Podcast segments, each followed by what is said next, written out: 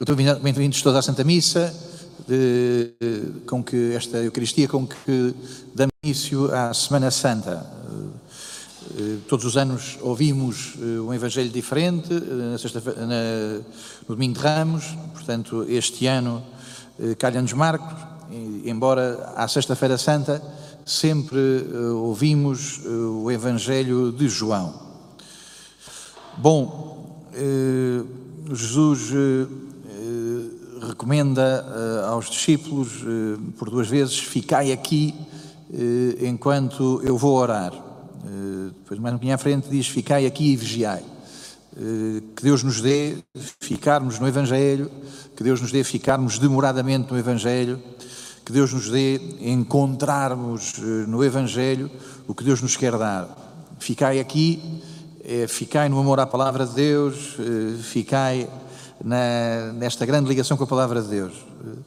Não acredito muito eh, que o futuro da Igreja, não acredito muito que eh, dependa do padre ser fantasista, que dependa de mudarmos a doutrina, que dependa, o futuro da Igreja dependa de termos uma doutrina eh, que é muito mais caramelizada, é muito mais crocante, não depende que o futuro da Igreja, não penso que o futuro da Igreja dependa de oferecermos às pessoas eh, eh, qualquer coisa que, que, é muito mais fácil.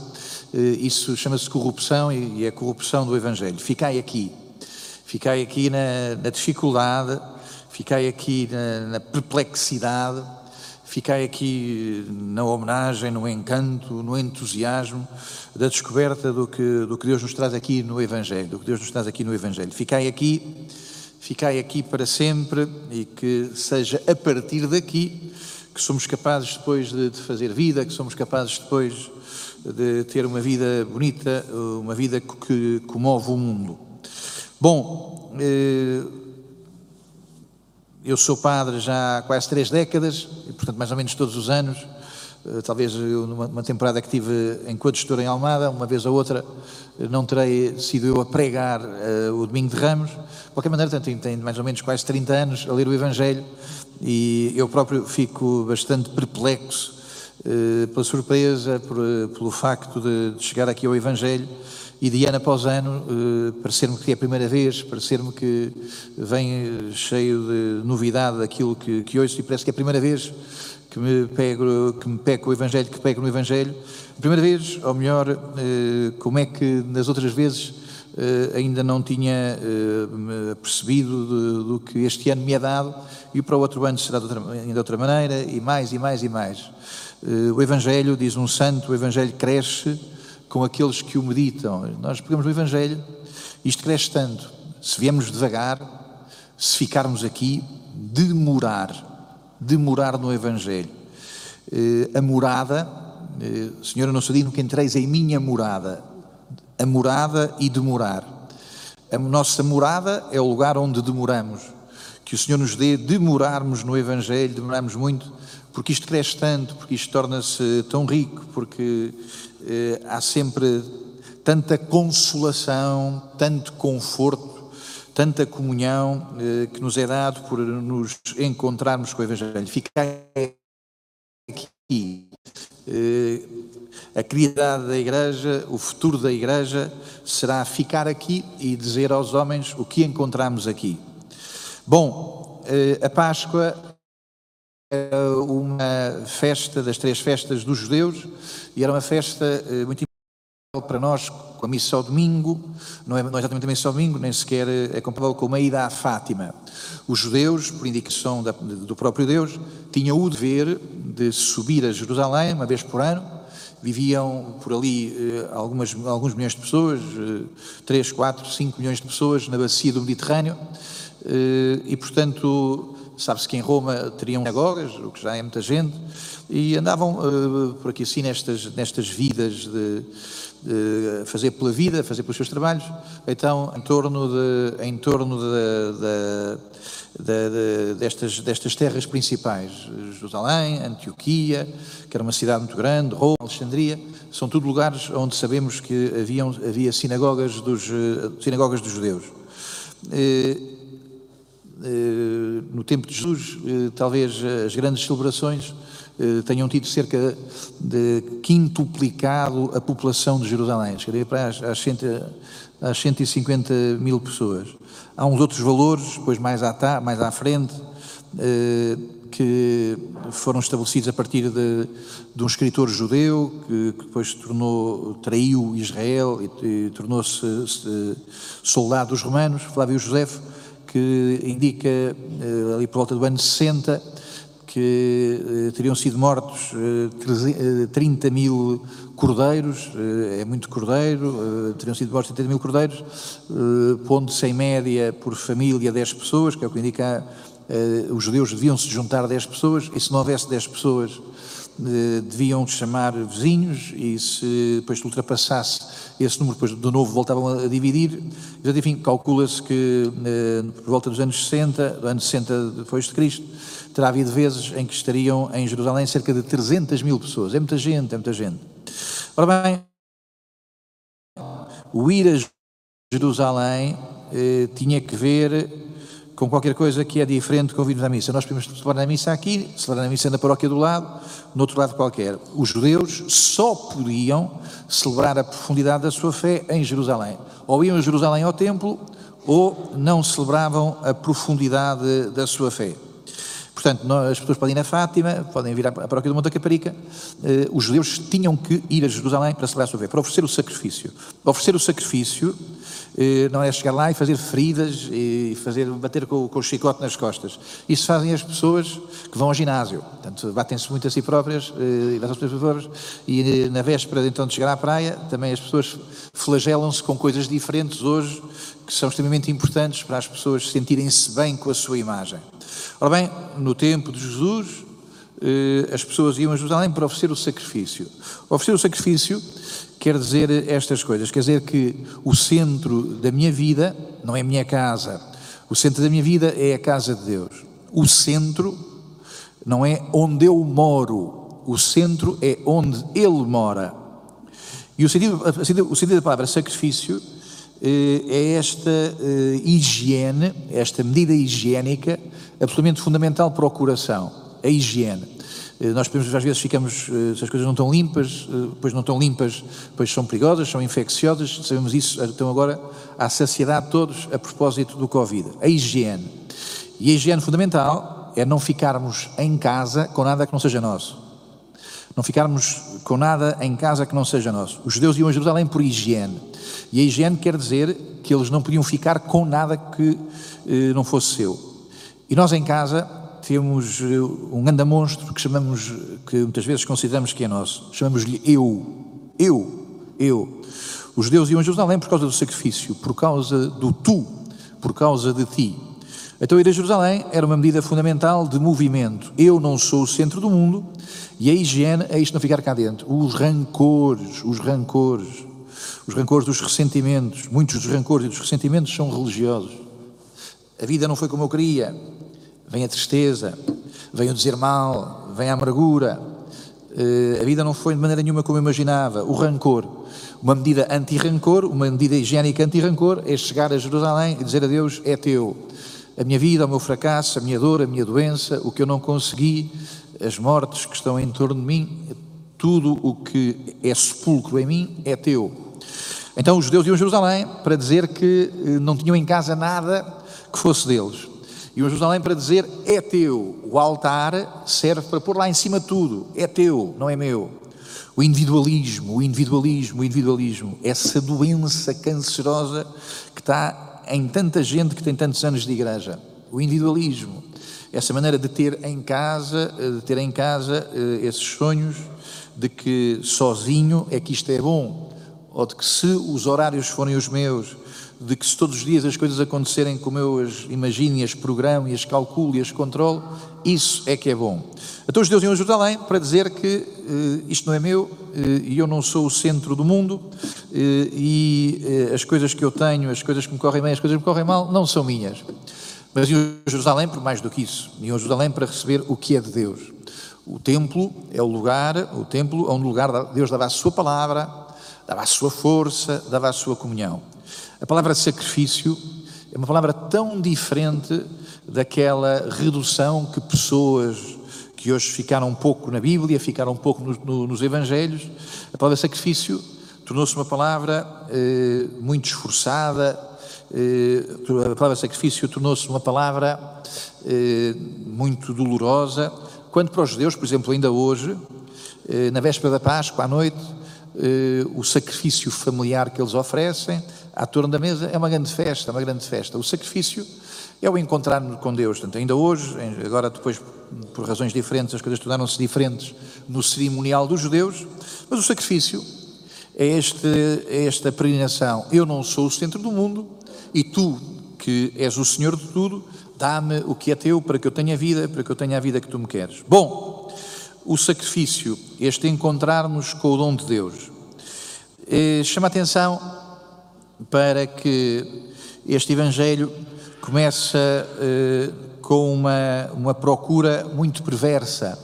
Este Evangelho começa com uns homens que estão à procura de uma grande perversão. São homens que querem fazer contas. Faltavam dois dias, depois também sabem fazer contas porque sabem quanto é que é o preço de Judas. Quando se sabe o preço de uma pessoa, é porque essa pessoa não vale muito. De quem se conhece o preço, é porque é sempre uma pessoa que é pouco valiosa. Então eles sabiam fazer contas e sabiam fazer bem lá as suas contas. Faltavam dois dias, eh, nada para a festa eh, do descentramento, para a festa do encontro com Deus, não sou o centro do mundo, para a festa da Páscoa, e os principais e os príncipes dos sacerdotes e os escribas procuravam procuravam, procuravam maneira de se apoderarem de Jesus à traição, chamada para lhe darem a morte.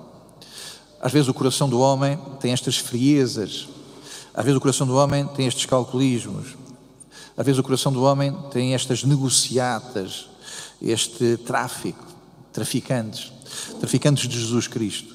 Então, eh, esta frieza, este calculismo, este jogar à defesa, eh, esta maneira de estar no mundo completamente endurecido.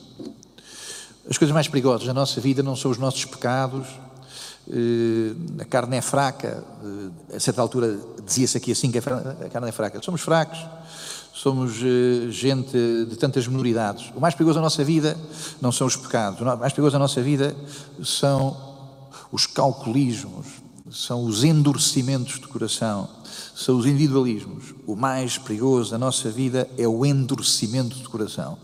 Estão em cima da Páscoa, estão em cima da Páscoa, estão cheios ali dentro de si de rapina, de rancor, de ressentimento, de medo de que aquele venha estragar o nosso estilo de vida.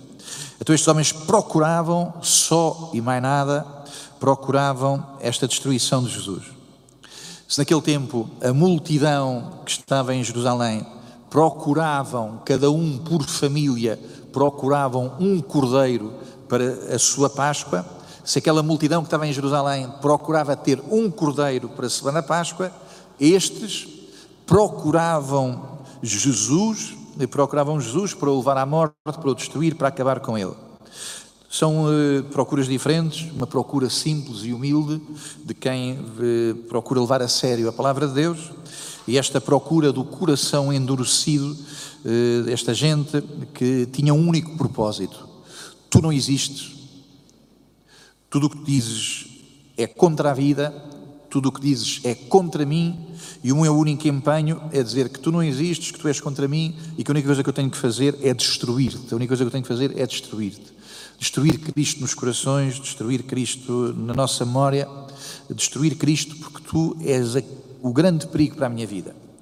Há uma terceira pessoa que também anda à procura eh, dele e que encontra, e que encontra eh, desta vez não o cordeiro para a família, mas o cordeiro de Deus que tira o pecado do mundo. Jesus estava eh, não no templo, Jesus não estava no templo, Jesus não é encontrado no templo dos judeus, Jesus não estava lá uh, naqueles muitos cordeiros que se vendeu e compravam. Jesus estava em Betânia. Betânia quer dizer casa dos pobres. O contrário do endurecimento de coração é a humildade. Não há pecado nenhum perigoso na vida dos que aqui estamos, não há nenhum pecado perigoso. Fazemos coisas feias, fazemos coisas tontas, fazemos uh, coisas tão tontas, tão feias. Não há nenhum pecado perigoso quando a seguir eh, vem a humilhação, quando a seguir vem a humildade, quando a seguir se percebe que não é para aí o caminho. Não há pecados perigosos quando daí resulta a humilhação e da humilhação resulta a humildade. Há sempre um regresso a Deus. Vou voltar para a casa do Pai. Os pecados perigosos são os pecados do endurecimento de coração. Quem tem o coração endurecido não vai à procura de Jesus na casa dos pobres. Betânia quer dizer casa dos pobres. Uma paróquia é a casa dos pobres. Uma paróquia não pode ser outra coisa senão a casa dos pobres. Uma paróquia viva é uma casa dos pobres. Então Jesus estava em Betânia, só mais nada, em casa de um tal de Simão o leproso. Ele era um, nós somos muitos, com as nossas lepras. Então, estando à mesa, estando à mesa, eh, tudo isto é relevante, estando à mesa, veio uma mulher que trazia um vaso alabastro com perfume puro de alto preço. Bom, eh, há aqui eh, uma diferença muito grande entre a procura dos primeiros e a procura desta mulher. Os fariseus procuram com duplicidade. Durante a festa, não, para não termos problemas, para a nossa reputação, para o que o que dizem de nós, para o que parece, eh, para o que a opinião pública eh, diz acerca da nossa pessoa respeitável, para não termos problemas. A duplicidade, parecer uma coisa e cá por dentro haver outra. A duplicidade essa uh, atitude que está sempre a quem não fica no Evangelho, que está sempre quando não ficamos no Evangelho, a duplicidade. Por fora parece uma coisa, por dentro parece outra. Lembro-me uh, de um homem que, a certa altura, não, não quis, a mulher queria casar pela igreja, e ele que era uma pessoa de grande ética e que era uma pessoa de bastante prestígio aí na vida da cidade, uh, era um homem muito respeitador, muito tolerante, muito solidário. Só que no momento em que a mulher disse que queria casar na igreja, ele disse que não. Uh, portanto, aparentava toda, toda a ética, aparentava toda a vida eh, muito eh, organizada e muito contida, mas dentro do seu coração eh, não havia tanta tolerância, dentro do seu coração não havia assim tanta disponibilidade, dentro do seu coração havia um rancor e uma recusa em relação a Deus que envolvia, como é óbvio, a história dos outros. Bom, então a duplicidade, esta maneira de que de acontecer este divórcio, o que parece não corresponde de maneira nenhuma à violência, à dureza de coração, ao fechamento de coração eh, de que está cá dentro de nós. Deus nos livre das pessoas reacionárias, das pessoas reacionárias. A dureza de coração é uma reação. Deus livre dos reacionários. Há reacionários, sim, há reacionários de direita, há reacionários de direita, há pessoas básicas reacionárias de direita, há pessoas reacionárias de esquerda, há pessoas reacionárias em todos os lados. Ser reacionário significa que as coisas que me aconteceram me fecharam, e me fecharam muito, e me tornaram o coração muito duro. Jesus, eh, foi um, Jesus estava num outro lugar. E neste outro lugar foi encontrado com uma mulher que teria sido humilhada, uma mulher que teria feito os seus disparates, e uma mulher que lá vai e que eh, vai cumprir em Jesus um gesto único. Leva um frasco, um frasco que nós diríamos hoje de cristal, dos mais caros, e quebra o frasco sobre Jesus, e de lá dentro sai um perfume mais caro do que os perfumes franceses, um perfume raríssimo, uma essência que é tudo um exagero. Este gesto único desta mulher, este perfume eh, único desta mulher, eh, este exagero desta mulher, eh, corresponde a, uma, a um momento contemplativo, um momento de adoração. Ela sabe o que há de único em Jesus. Ela sabe o que há de único em Jesus. E ela dedica a Jesus o que é único. Bom, eh, eh, vem aí uma disputa porque é que não se deu isso para fazer uma escola, porque não se deu fazer uma enfermaria, porque é que não se deu isso para, para, para os pobres em África?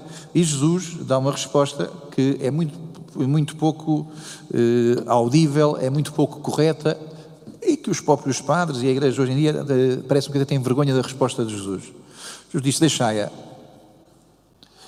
Jesus deu-lhe autorização. Ela fez uma boa ação para comigo. No princípio, Deus criou o céu e a terra. E passou um dia e Deus disse. E Deus viu que era bom. E outro dia Deus viu que era bom. E chegou ao sétimo dia e Deus viu que era muito bom. Jesus hoje diz, Jesus hoje diz que esta mulher está aqui em nome da igreja continua a boa ação com que Deus criou o mundo ao criarmos sinais de adoração. Não quando o homem não dedica a Deus, quando o homem não dedica a Deus, não é porque se dedique muito aos pobres. Quando o homem não dedica o melhor a Deus, depois dedica-se à eutanásia, depois dedica-se ao aborto, depois dedica-se uh, às coisas esquisitas e estranhas que encontramos. Não é verdade. Quando não dedicamos o melhor a Deus, não nos tornamos mais solidários, não nos tornamos melhores pessoas. Tornamos a Suíça, onde só entram os ricos, onde pobre não entra, onde se enxotam os que, eh, os que fazem mal ao sistema. Quando não damos o melhor a Deus, eh, não surge o melhor dos mundos, não surge o melhor dos mundos. Quando não damos o melhor a Deus, surge o discurso do rancor. E o Estado, e a Igreja, e os outros, esses é que vão resolver os problemas. Quanto a nós, vamos juntando dinheirinho, porque esse é muito nós, quem tem deveres é o Estado, quem tem deveres são eles, quem tem deveres eh, é a Igreja e o Vaticano. Jesus eh, diz que esta mulher tem autorização para fazer isso. Bom, eu ponho, eu coloco a coisa assim. Jesus diz que aí estão os pobres, aumento, aí estão as pessoas deficientes, aí estão as pessoas que têm doenças muito complicadas, aí estão as pessoas que eh, são velhinhas e que pedem o vosso cuidado. Aí estão os pobres, responsabilizem-se. Aí estão os pobres, sirvam-nos. Aí estão os pobres, saiam dos vossos confortos e vão cuidar deles. A comunidade não se gera porque não há pobres. A coesão não se gera porque não, há, não é porque não há doentes. Na Islândia hoje já quase não há doentes com trissomia, não é o que nós antigamente chamávamos os pequenitos, os pequenitos, os grandes que tinham mongoloides. Hoje, na, hoje na, na Islândia já praticamente não há essas pessoas porque são abortadas. Não surgiu, como é óbvio, o paraíso. Não surgiu, como é óbvio, o paraíso. Surgiram pessoas perigosas para pessoas. Então, o que Jesus diz é: estão aí deficientes, estão aí pobres, estão aí pessoas em aflição, saiam das vossas vidas e vão cuidar delas. Deem a vida por elas. A coesão do mundo não surge porque não há pobres, a coesão do mundo surge porque nós levamos o que temos aos outros, levamos o que temos para cuidar dos outros. Jesus diz que eh, o desperdício não é dar em conta de quem eu sou. Jesus diz que o desperdício é não repararem na minha presença. O que é desperdício? É teres uma vida em que não reparas que eu estou aqui e que estou aqui para ti. O grande desperdício é teres a vida e não saberes o precioso daquele que está perante ti, para ti, para fazer dom de si mesmo. Bom, eh, Jesus que está na história do mundo para eh, então eh, os homens o encontrarem e nele os homens centrarem a sua vida. O que é ter fé? O que é ter fé? O que é ter fé? nunca me nunca me fez qualquer tipo de sentido confundir a fé com sentimentos. A gente vai a uma missa que gosta dos cânticos e achamos ter fé. Isso são imaturidades. A gente gostou do padre e achamos ter fé e fomos a Fátima e choramos muito. Isso são imaturidades. Isso são imaturidades. Isso são coisas de adolescente. As pessoas vão, vão a um festival, eh, vão a um festival qualquer, vão ao filme e comovem-se. Isso são coisas que não marcam a vida. Isso são coisas que não marcam a vida. Isso são imaturidades. Isso são maneiras eh, de adolescentes de estar na vida. O que é ter fé? Ter fé é estar eh, com esta pessoa eh, à mesa, ter fé é estar com esta pessoa à mesa, ir conversando com ele e sendo incomodado por ele. Ele está com eles à mesa e ele incomoda, e ele incomoda o dono da casa, aquele leproso, e uh, aquilo que ele faz incomoda aquele homem. Ter fé é estarmos a conversar com Jesus e sermos incomodados com, por Jesus. O que é ter fé? É conversarmos com Jesus, é sermos incomodados por Jesus, é sermos confortados por Jesus, é sermos convertidos por Jesus. O que é que é ter fé? Ter fé é sempre e tão só levar a sério a presença de Jesus. Sinto, não sinto, Deus não existe. Isso, isso são tretas com que tu te distrais. A fé é uma posição que tomas perante Jesus que está perante ti. Levas ou não levas a sério esta história? A fé é levar ou não levar a sério esta história. A fé é levar ou não levar a sério esta história. O que é que levas mais a sério? Ah, os meus pensamentos, as minhas ideias. A fé é levar mais a sério as tuas curtas metragens ou levares a sério esta história e o que esta história tem de acontecimento e o que esta história tem de provocação à tua vida. O que é que é ter fé?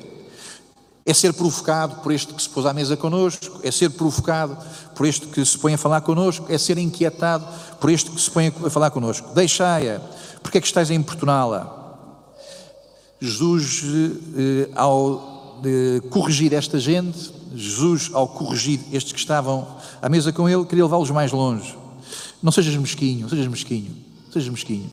Não fiques aí apocado. Percebe que o decisivo e o precioso está perante ti. O que é que é ter fé? É levar a sério ou não levar a sério a presença de Jesus. É tomar uma decisão diante de Jesus. De certeza que eles não sabiam tudo, que eles não percebiam tudo, de certeza que eles não conheciam tudo. O que é que é ter fé? É levar a sério a presença de Jesus. E quer dizer, isto pode crescer, quer dizer, isto pode se desenvolver, quer dizer, isto pode ir mais, mais longe e pode ir mais fundo. Bom, e fiquei eh, praticamente eh, apenas nas 12 páginas deste Evangelho, fiquei apenas na, na primeira página, na primeira página. Queria, ainda assim, chamar a atenção para a figura de Pedro, porque Pedro é muito parecido com o com o cristão comum que vem à igreja. Há pessoas extraordinárias, eh, há pessoas que são da família da Virgem Maria, há pessoas, personagens de exceção da história da Igreja, Santa Teresa do Menino Jesus, eh, santos de uma grande inocência, os pastorinhos de Fátima. Há pessoas eh, mais comuns e que são assim parecidas com Pedro. A traição de Pedro vem descrita no Evangelho de uma maneira bastante preciosa. Porquê é que Pedro traiu Jesus? Primeiro, porque achou que era coerente. O discurso da coerência é o discurso da traição. Eu nunca te vou trair porque eu sei as minhas escolhas, eu sei os meus valores, eu sei a minha atitude na vida. Pedro é um homem cheio de coerência. E, portanto, pela vida coerente, a vida da coerência é a vida da autossuficiência. Ninguém é fiel a Jesus porque é coerente. Somos fiéis a Jesus se Jesus sustenta a nossa fidelidade.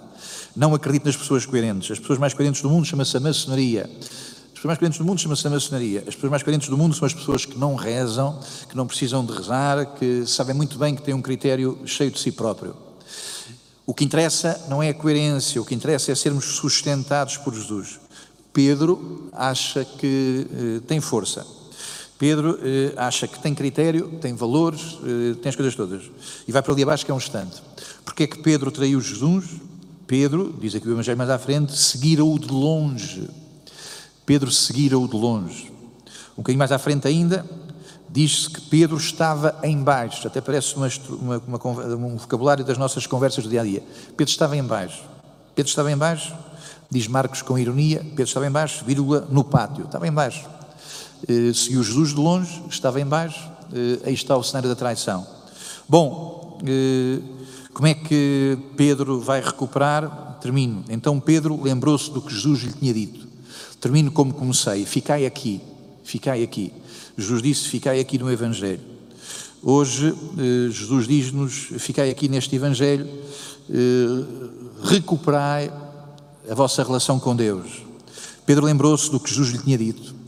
É preciso ficarmos no Evangelho, é preciso que o centro da nossa vida não seja este miúdo caprichoso que está dentro da nossa cabeça, é preciso que o centro do universo não seja este caprichoso, vaidoso, narciso que está dentro de nós. É preciso que o centro do universo não seja o individualista que está no coração de cada um de nós. Pedro lembrou-se de Jesus. É assim que eh, podemos eh, ser cristãos felizes. Não estar o tempo todo a pensarmos em nós próprios, no que fizemos e no que não fizemos, estar o tempo todo a procurar lembrar-nos de Jesus. Ficai aqui, Jesus, Pedro lembrou-se do que Jesus lhe tinha dito. É esta a estrada da salvação.